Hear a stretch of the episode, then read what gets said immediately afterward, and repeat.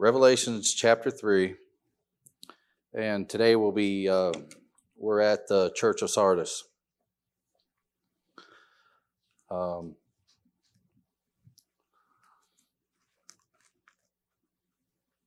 the Church of Sardis, it's one of those churches that in the Bible we don't hear much, we don't know much about. We don't know who was sent to them uh, initially. We don't know a whole lot about them. Um, but God gives this church a very harsh talking to, to say the least. So in Revelations chapter 3, we'll start reading in verse 1. And to the angel of the church in Sardis, write the words of him who has the seven spirits of God and the seven stars. I know your works. You have the reputation of being alive, but you are dead. Wake up and strengthen what remains and is about to die, for I have not found your works is complete in the sight of God. Now, that first verse alone, I know your works. You have the reputation or the name of being alive, but you are dead. You know, compared to the other churches we, we hear Christ talk about when he's speaking to them, it usually starts off with some kind of commendation for what they've done good. You know, in Ephesus, he, he tells them, I, I know your works, you toil and you're patient and endurance. He starts off that with them.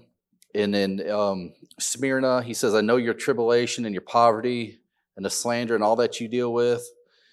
Pergamum, I know where you dwell. You're in Satan, where Satan's throne is, but you hold fast my name. Um, Thyatira, I know your works, your love and faith and service, but the church of Sardis, there's nothing like that. And that's to be that messenger, to get that, that had to be a gut punch to think, he can't say nothing good about me. He says, you know, verse 1 says, You have the reputation of being alive, but you are dead. So, there, according to Christ, is what he's saying here is your your reputation or your name is another word for reputation is you have the look of being a christian you have the name of being a christian but there's no fruit or works that are evident of that. You know, this could, this could have probably been a church that at one point had it together. yeah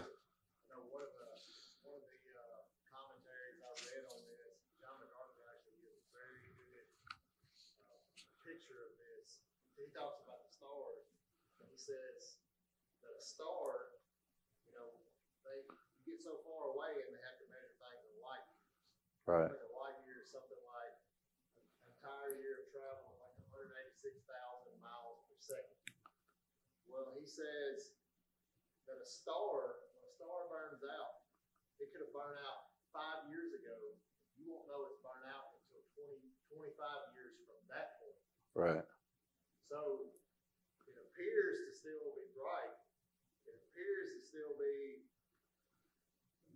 doing God's will, but inside it's, it's, it's dead. because it's, it's not a very old church i mean it's i think 65 70 ad is the time frame of when this was written so it's not a very old church and so they like you said they started off good but um, they're dead turn to um, matthew 7:15. and i want to read a few verses you know, it says there, wake up. I mean, I'm sorry. You have the reputation to be alive, but you are dead. Well, something's not. What, what, what does it mean alive? What are they trying to say? So we're going to read Matthew 7 15. We'll read verse to verse 20. Because apparently there was no fruit at all whatsoever in this church. Beware of false prophets who come to you in sheep's clothing, but inwardly are ravenous wolves. You will recognize them by their fruits. Are grapes gathered from thorn bushes or figs from thistles? So every healthy tree bears good fruit, but the diseased tree bears bad fruit. A healthy tree cannot bear fruit, nor can a diseased tree bear good fruit. Every good tree that does not bear good fruit is cut down and thrown into the fire. Thus you will recognize them by their fruits. Of all people to know what a godly church should be like would be Christ. And he went in there and he saw no reference to anything that was Christ like. Um, so this this church was just going through the motions of, of what it was uh, doing. Uh, give you a little history on the Church of Sardis to me, explain why things had gotten this way. Like I said, nothing was mentioned in there about it. Sardis, it was in West Central Asia Minor. It was um, the capital of the ancient kingdom of Lydia and a wealthy and important commercial trading center. And as a pagan city, Sardis was home to the well known Temple of Artemis, which still exists in ruins. The church at Sardis was surrounded by paganism, idolatry, but failed to stand out amidst the darkness. In the ruins, all the stuff I've been looking up because I think in 1914 is when they started excavating the ruins, and they're still excavating today, cleaning it up and everything. But one thing you see in the city and in, in the synagogue, you see, you see the the synagogue, but right next to the synagogue is the Roman bathhouse. Right next to that, there's um, shops. Right next to that, there's altars. Right next to that, there's Roman gods. Right next to that, there's this and that. So we seen a church that was amongst the people, but it was no different than the people. They just conformed to what was around them. So they just had the name of being a church. You had to think of where it's coming from too, because if you're in amongst all the things you just said, your reputation is being alive, who, who are the people that are saying this? Right. Is it other Christians or is it people who are worshiping pagan gods? And for you, it seems like they were more of people pleasers than they were God pleasers. Whatever, whatever makes us look good in front of man, not what makes us uh, obedient and righteous in God's eyes. Right. Verse 2 it says in Revelations chapter 3 Wake up and strengthen what remains and is about to die, for I have not found your works complete in the sight of my God. So apparently, Christ saw some people there that were actually Christian, that were actually saved. But he, he told them, Wake up and strengthen what remains because they're about to die. They're about to, you know, they're not going to be here much longer. So you need to strengthen with um, strengthen them up. Jude um, 1 17 through 22 says, But you must remember, beloved, the predictions of the apostles of our Lord Jesus Christ. They said to you, In the last time there will be scoffers following their own ungodly passions. It is these who cause divisions, worldly people, devoid of the Spirit. But you, beloved, building yourselves up in most holy faith and praying in the Holy Spirit, keep yourselves in the love of God, waiting for the mercy of our Lord Jesus Christ that leads to eternal life. And have mercy on those who- doubt. Save others by snatching them out of the fire.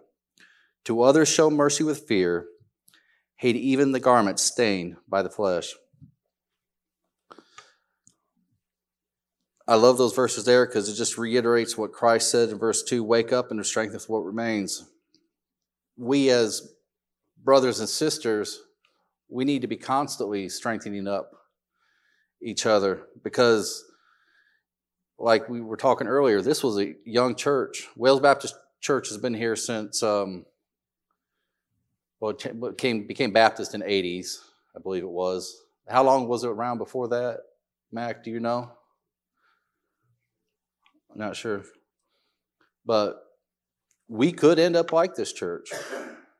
You know, we could have started off strong, but unless we build each other up and keep each other accountable, we could be that people. What what are the danger signs of a church that is dead to be dead? I think, I think it's important to ask the question like, what, what made this church dead? What, what are the danger signs of a church that is headed to death? I mean, what are they? What does a dead church look like? Right.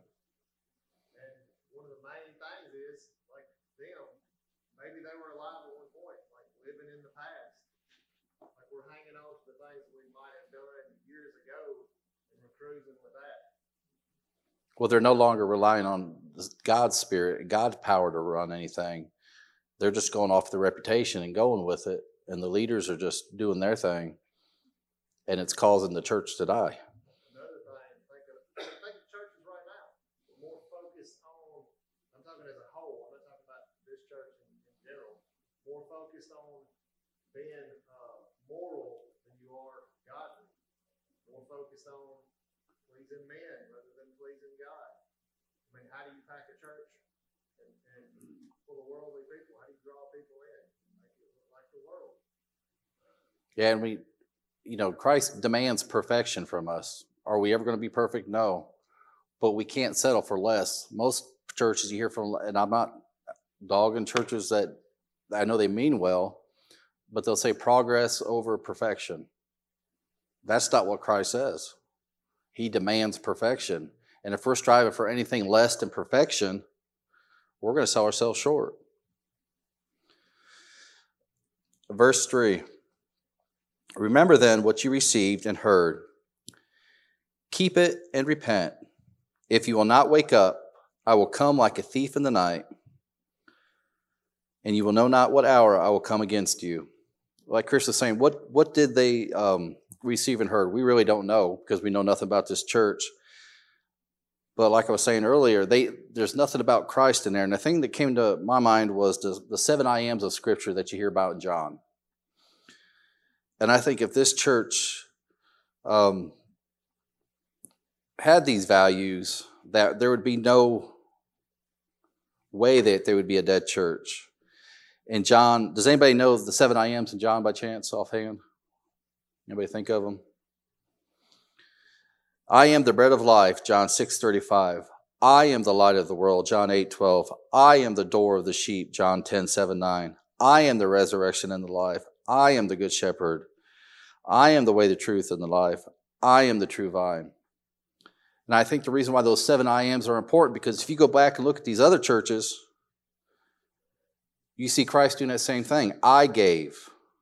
I do this. I, you know, it's all about Christ because it's Christ's church. And we see a church that there's nothing about Christ, it's just about themselves and their reputation. But I think if they can get back to focusing on Christ and Christ alone and not the church, not blending in, not trying to be like everyone else around them or just complacent, things would get better. The second part of uh, verse 3 If you will not wake up, I will come like a thief in the night, and you will not know what hour I will come against you. You know, we've heard that verse a ton of times, and I've heard it uh, brought out of this, but I never really thought about. I was trying to figure out why. I've heard it, but what does that really mean, other than that? And in my studying, and I've heard several people lead to this, Christ was also giving them a history lesson.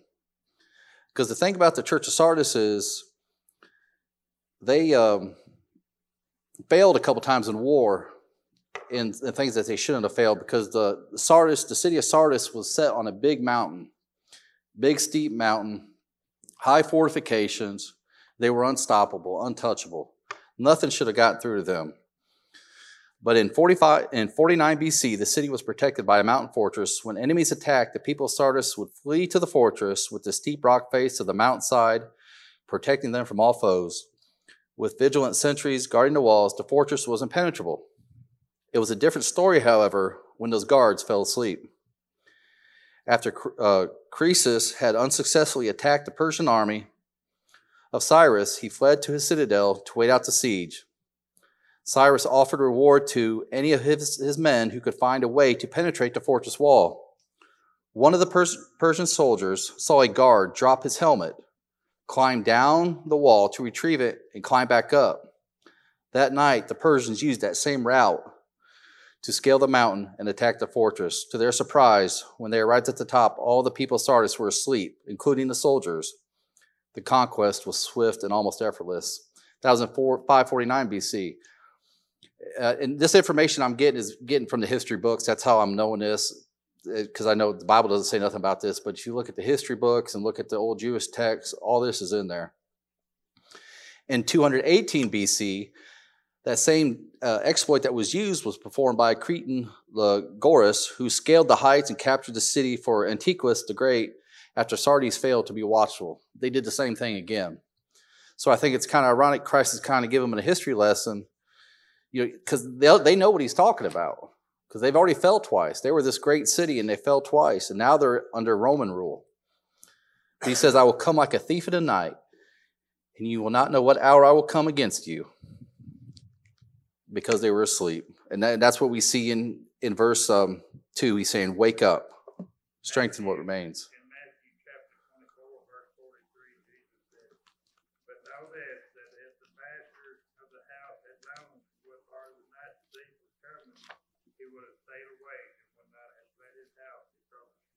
Right. Right. And had they, but had they been focused on Christ, been focused on what they were originally taught, they might have been looking out. But there was nothing of Christ, no commendation for what they had been doing. Um, but there's some positive again in verse 4. Yet you still have a few names in Sardis people who have not soiled their garments, and they will walk with me in white, for they are worthy. So it's going back to what it's saying. If you strength, they still have a few there that um, are going to conquer this. That um, still have names in Sardis who have not soiled their garments. They're not stained by the world. They're not part of the pagan system going on. They're not part of just all the evil that's around them. They're still holy. And he said, They will walk with me in white, for they are worthy. Um, and it, and I did do some more digging on the history, and apparently something must the church must have lasted a little uh, for a while longer because um, there was a bishop uh, Melito of Sardis who was born around 100 AD, and he was the bishop of the Church of Sardis, and um, he was actually developed the first Old Testament canon uh, combined all of them into the 24. I think he had 26 books, is what it was. But he was the, the pastor of this church years later. So apparently they did take heed of what was being taught to, the, from the letter. They did take heed from that because that church was still around later. It just did not stay dead. And that, that should give us hope. You know, yeah, we may falter, we may fail, but as long as you repent and um, turn back to Christ, God will still use you. Verse 5 The one who conquers will be clothed thus in white garments, and I will never blot his name out of the book of life. I will confess his name before my Father and before his angels. We have to conquer this. We can't give up. We can't sit back, get idle. We can't just uh, go with the flow. We have to be constantly our faith has to be in our forefront. Christ has to be in our forefront, and we have to just keep going forward. Because until we take our last breath, you know, you've heard Kevin say, Nick say a few times, you know, they're just one bad decision away from being on the other side of the fence. We don't have it all together, but we got to conquer this walk of life. Um,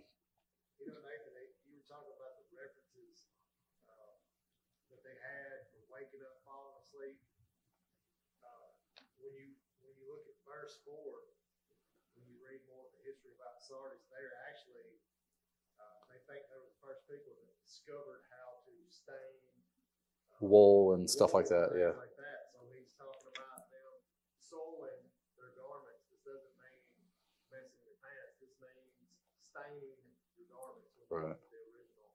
So it's it's it's uh, pretty Be- obvious that he's using these terms. Right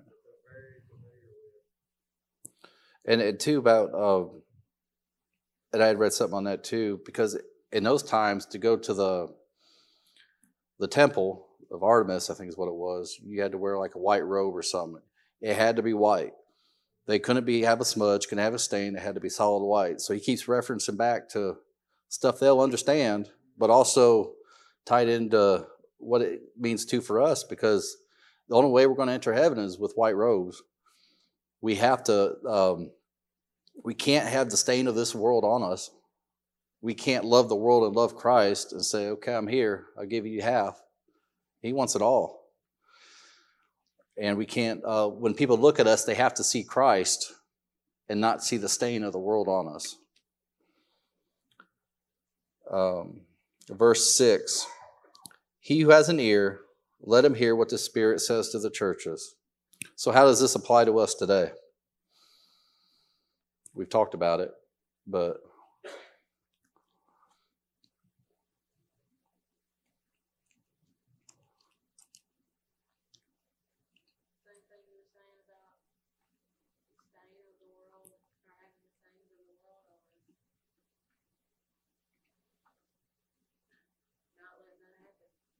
you know, you see, like Chris was saying earlier, you see a lot of churches, um, and I'll bring up worship. It's more like a concert than it is, it's what they get, what pleasure they get, than giving glory to God. Um, it's more about fancy seating, fancy this, fancy that, and nothing about God you see movies you see movie stars oh give it their award i just want to thank god living like hellions the rest of the time but yet we let our kids look up to them. You know these sports stars it's all about them all about money all about them. They'll claim god and then of course in the news you'll see something else that they've done. We got to be set apart. It has to be on christ. We have to recognize that christ is the bread of life. He is the light of the world. He is the door of the sheep. He's the res- resurrection of life. He is the good shepherd. He's the way, the truth, and the life. And He's the true vine. Nothing else other than Christ matters in this world. And if we'd understand too, when he's, some people think, oh, he's talking to the, you, they think of it as like a church setting when he's talking to the people in here. How are we living our lives outside the church when we're not here? when when Tara goes home and her neighbor neighbor or sunflowers flowers to someone, what does someone see? Do they see Tara that we see who loves God, serves God with all her heart soul, or do they see someone who just puts on a show and is a totally different person? You know, it's we got to be representing Christ in every aspect of our lives, no matter where we are, where we go, because Christ is not just looking in the church at the church because the church isn't a building.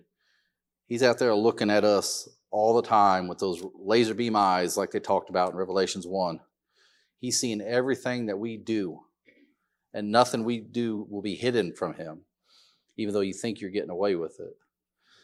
So just keep focused on Christ. Keep these, I love, I've learned so much more through these uh, churches this time going through it than I have before. Just, uh, and the thing about every church is we can pull stuff from every church to help our church here what to do and what to avoid. So, um, did I go quick? But it was short. Too. Anybody got any further uh, discussion?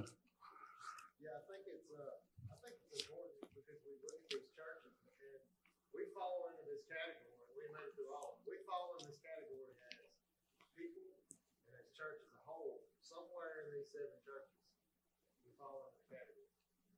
So I think it's, it's good to evaluate yourself, do I fall into this category of dead church? To ask those questions, because this, is important, and, and I, I'm trying not to preach my message, because if my message came out of studying last week, it was one thing, maybe the other, but what caused this church to be, to, to be dead is what causes people to be dead, sin. Right. So I think when he gets to the point where he's talking about wake up and strengthen what remains, he's not talking to the dead people. They can't wake up. They're dead. Right. Right? He's talking to the people that are still Christians in this church and he's telling them, get up and address it now before you the whole thing dies. It's just like we talked about last week. When sin creeps in, it stains everything. If you don't address it, it carries through the whole entire thing. I think that's what we've seen here in this church is they weren't dead at one point probably, but it didn't take long when you don't address it for the whole thing just go south. Yeah, and you can't I mean, you talked about the other day. You can't sit there and watch your brother or sister in sin and not address it. I'm thankful for people that if they see me doing something wrong or question about something, they'll come to me. I want that because I'll do that to you. I don't just do it to you. I expect it back in return. I know people think sometimes I'm harsh because I tend to be not confrontational, but I ain't afraid to say nothing if I see something. And that turns a lot of people off, but that's how we're supposed to be. Because if we're not that way, we're going to turn out like some of these churches in there. And heaven forbid, turn out like that dead church. We started off good. We got a name, Wells Baptist Church. But unless we um, keep doing what we're supposed to, Hebrews, um, we went through Hebrews, and that one verse, you know, encourage one another while it is today. Don't sit there and tell someone you're going to pray for them. And, and, and I've been guilty of it too. Hey, I'm praying for you. Do you really pray for them? Because I think if we pray for people as much as we say we pray for them, things would probably be a lot better. But if you say you're going to pray for someone, pray for them. Encourage them. Because some people are struggling with stuff you don't even realize. And then you'll call them, give them a call, or send a text, and they're so grateful just because, man, how did you know I needed that? I'm just doing what I'm supposed to do. In order for us to make it in this world right now, as crazy as it is, we have to be encouraging one another, strengthening one another up in love. Asked the question, what does a healthy church look like? A healthy church, one that nobody ever has to correct one another, and we all pretend we all got together, and we don't share our lives with one another. Or is a healthy church one who confesses sin to one another, one who corrects one another? Uh, but there's a there's a way to do that too. Right. We're not police, but is that what a healthy church looks like? Because how do I know if I'm, if I, especially if I'm young in the faith, how do I know if I'm not, if I'm not taught, right? Right. Yeah. Because too often we do too much talking behind the scenes with everybody rather than actually talking to that person. I've been guilty of it too. Um, rather than talk to that person about the problem, we'll just sit there and talk about it with others. Is that really godly love? That's not. Quick to gossip, slow to correct. Yep. I think when we don't show, um, our flaws, we don't be real about what's going on in our life, people assume that they're the only one. And they don't realize that you're struggling too, and we're supposed to carry one another. Right. And if you can't, but sometimes people are prideful and don't wanna share that they're actually having a burden. And, I mean, you, you can't predict what they're going through. Right. They don't share it, but that's where the being, I, I, I don't know, in fellowship comes in play. the small groups are big. I mean, shoot, we do. I'm not bragging or nothing, but we shoot, we do two or three a week. And uh, if it weren't for them small groups on top of the regular church stuff, I wouldn't be able to function because you you can leave the walls on Sunday, devil's on you on Monday, and if you don't come on Wednesday, that's a long week. You know, or you leave, huh? No, not usually. Yeah. But that's what I'm saying. You need, you know, in the book of Acts, the church, you know, they fellowship, broke bread with each other daily. They were at each other's houses daily. I'm not saying you go to Nicole's house every day or whatever. I'm not saying that. But I'm saying they they treated each other like family. They walked through life together. So don't sit there and think we don't need each other because we need each other to get through this. Anything else?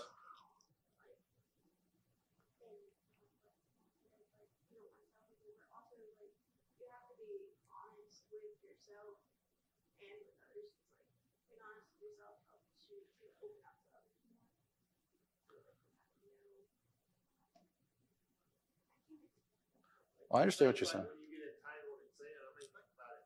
Where, where was, was Eve in a group of people? Was she next to Adam whenever Satan approached her? Everything goes south when you're by yourself. That's exactly where he wants you to stay. He wants you to hide that sin because that sin just keeps growing more and more and more. I think what you're saying is, you to realize that you're not the only ones in it.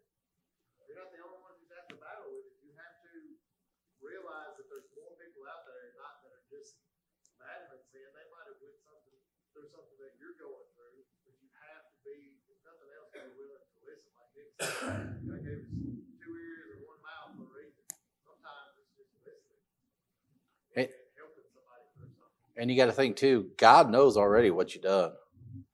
And so if you keep it a secret and you don't get it worked out, that may cause more sin. So that's why it's important to to reach out to each other.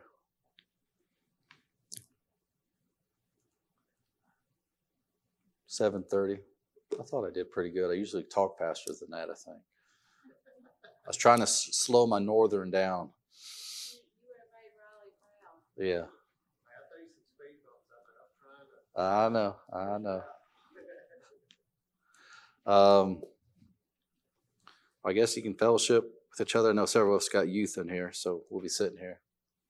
Um, Tim, you want to close in prayer?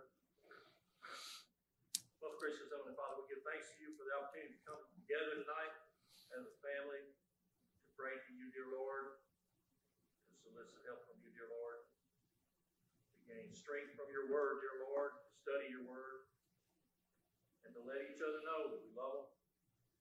We're here for you, we're here for them. Dear Lord, just help us walk your path.